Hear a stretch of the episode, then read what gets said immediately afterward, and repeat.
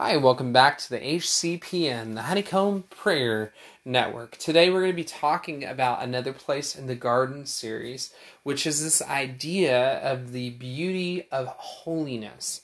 So, Allen Hood, who is a director or was a director, I, I can't remember if he is at the International House of Prayer or has moved to the Upper Room in Dallas has a wonderful teaching series on the attributes of the Lord. And he highlighted this idea of the beauty of holiness, which I believe that is found in Scripture. There's numerous different places where it talks about the raiment of God's presence and this idea of the Lord captivating people. Now, I want to talk about this today because you can get really discouraged in your walk with the Lord because either your prayer requests aren't answered or you're thinking the Lord means one thing and another thing happens and bleh. That's the way that life can go.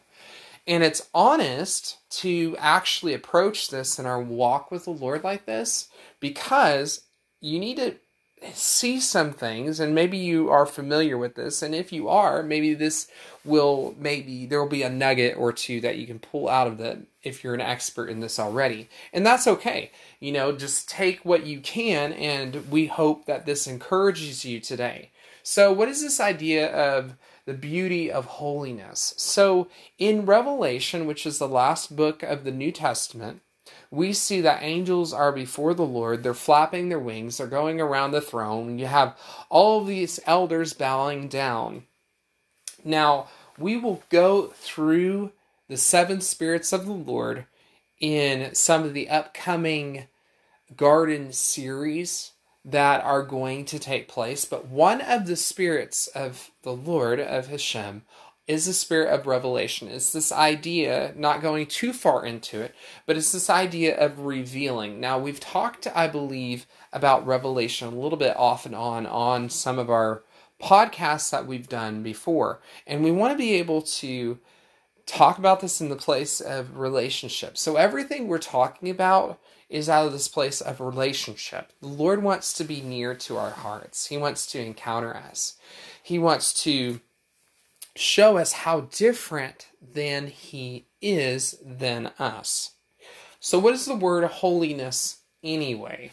That word, wholiness, is more of the idea of being balanced and holistic, of having an area of this and this and this, and actually having an ability to have equal parts and equal understanding. Now, when you're talking about the Lord being holy, you're talking about how He's very, very unique, unlike us, and He's very different.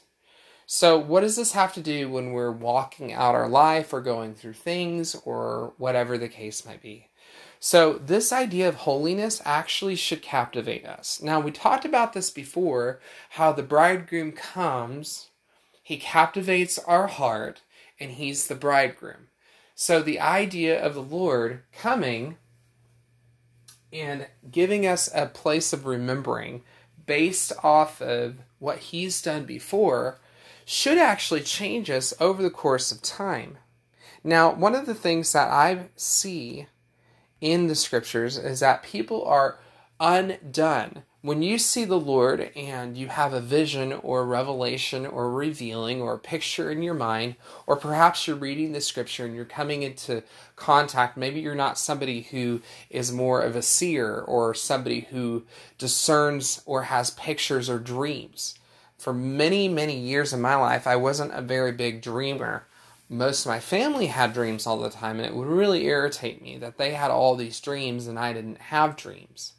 And so it really bothered me. But whatever the case is, there's just different ways to see the Lord and experience things about Him you just didn't know before.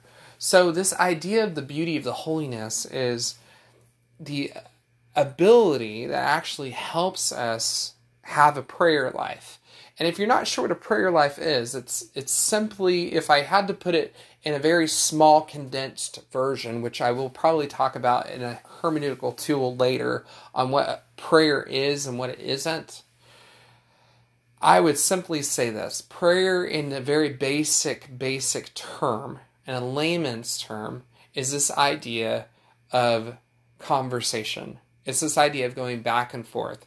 So when we pray, when we have a conversation with Hashem, and we're going back and forth, He starts showing us how He's different. So the idea of the beauty of holiness is actually the ability of seeing beauty in the Lord because of the fact that He's very, very, very different than us. And it's that different that actually captivates us. And it's actually because He's different, it actually shows us why we need Him in our lives. So it's the difference from Him than us, how we're different, that actually causes us, us to be changed. And it's a very, very simple place. It's not a complicated place. People can make this very, very complicated with all their traditions.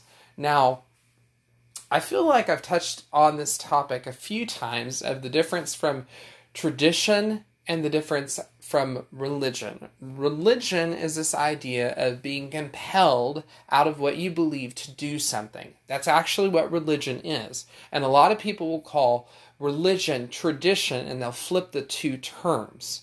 So it's actually a beautiful thing. Religion is when a person believes something, they actually apply what they believe. It's actually a beautiful thing. And that's a term that we need to be really careful with when we talk about religion versus tradition. People don't like tradition. People love religion, they hate traditions that keep people in bondage. And I want to be very, very clear when I'm on the, the podcast right now talking about this idea of what religion is versus what tradition is. There are traditions that are set up that keep people away because they are judgments or opinions that other people have that they themselves they may not even go by. Or if they go by it they label people or they they say opinions about people. So i want to go back away from that topic now that we've talked a little bit about the difference between religion and tradition we can talk about this place of the beauty of holiness so the beauty of holiness is i have the ability for the Lord to come, he really reveals himself to me, and likewise, he can reveal himself to you. And if you're in that place of the new age where you've come out of the place of knowing spiritual understandings, there's different layers of reality, you've talked to different spirits or whatever the case may be from your background, this process is going to be something that you're very, very familiar with. And actually, this is the process that the Lord wants to do versus the other way around. So, the other way around is this I do this, this, this, this, and then He comes. It's contrary when we talk about faith. So, the beauty of holiness, one of the ways that the Lord is very, very different is He actually will come to you first, not you seek Him out. It's because He's knocked on the heart and he's knocked on your emotions. He's rattled your your your life with a dream or an experience and then he stirred you up and then you are chasing after him after he's already come to you. That's always been the case in my life and the lives of many, many people. Even those that are questionable about the Lord, if they are questionable. They're, they're questionable because they had an experience or they had something come up or something stirred them first, then they are pursuing. And that is the pattern. It's a little bit different than the way that we think about the Lord. It's one of the attributes that He has. Now, He has many attributes, but all of them fall under this category of holiness. Now, it doesn't mean the idea of there's there's a, a word that's H O L Y that we use all the time, which is really not wholiness. That's the idea of separation, of being different. Wholiness is the idea of being balanced. So he is as righteous as he is pure, as he is holy. Um, there's a word in the Greek that's called doxa, that is all that God is and all that God has, or the well balanced features. It's kind of like if you look at a ring and you hold the ring up and you see the light reflect off the diamond or the gem that's there, and you can see a little bit of light shine from one angle, and then you turn it, and then you can see a different type of color. It didn't change its size or position or form, you're just seeing a different part. And that's some of the things that we'll talk about later in the revelatory process and the spirit of revelation. We'll talk about those things and why it is that you may not have seen one thing before and then you suddenly see something new. But that process of, of revealing in context of the beauty of holiness allows us to be transformed. So, the beauty of holiness, we see one thing and then we come to realize that the Lord is as loving as he is gentle, as he is kind. And that idea of pouring out wrath, there is a day of wrath in which the Lord pours out. But he's as loving as he is wrathful. And people don't necessarily think that way. A lot of times we think the Lord's this or that because our parents or our life or people or our experiences kind of make us feel we are changed by the things we go through. So we put these limitations on the Lord. But it's important to realize that, and maybe you do, maybe you recognize this. And, and if you do, that's, that's wonderful. But for our viewers and our, our audience out there that don't, and that they're coming into the deep, deeper places of the Lord, just realize that the Lord is going to show you newness. He's going to show you something else about his character that you never knew before. And that idea of holiness is actually what helps you become stable. His desire for you is that you would be holy, that your soul would prosper and you would be in health. That's one verse in the Bible that it talks about that that idea of being well balanced is exactly what he wants for your life. So, one of the things that I notice in Genesis, so when you're looking in the first book of the scriptures, uh, the first book of the Torah, uh, you will see that Adam, the man that was in the garden, was lonely. And the way that the Lord balanced out his emotion was that he created Eve in the garden. I find it interesting that the Lord created Eve in the garden when Adam had everything he needed. There wasn't a need, but he was created physically balanced. He had everything inside of him. And Eve, all of the things that are, were needed to make Eve, they came out. Femininity came out of Adam and created Eve. So at some point, femininity was contained within Adam and it was taken out from Adam and put and the substance of femininity, whatever part that was made to make Eve, they were made it was made to form her and together they balanced each other out.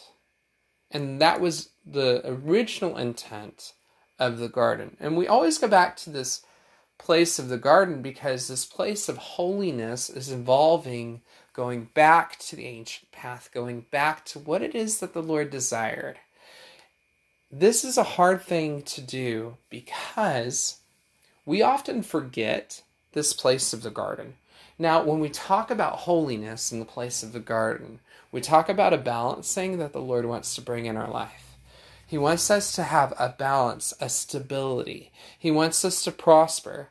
He wants us to flourish. He wants us to do that. And oftentimes, the reason why people don't flaw, uh, prosper or they're lacking something is because they're offset in a certain area. See, at some weird way, in some area, the Lord knew that Adam would need Eve so he wouldn't be offset.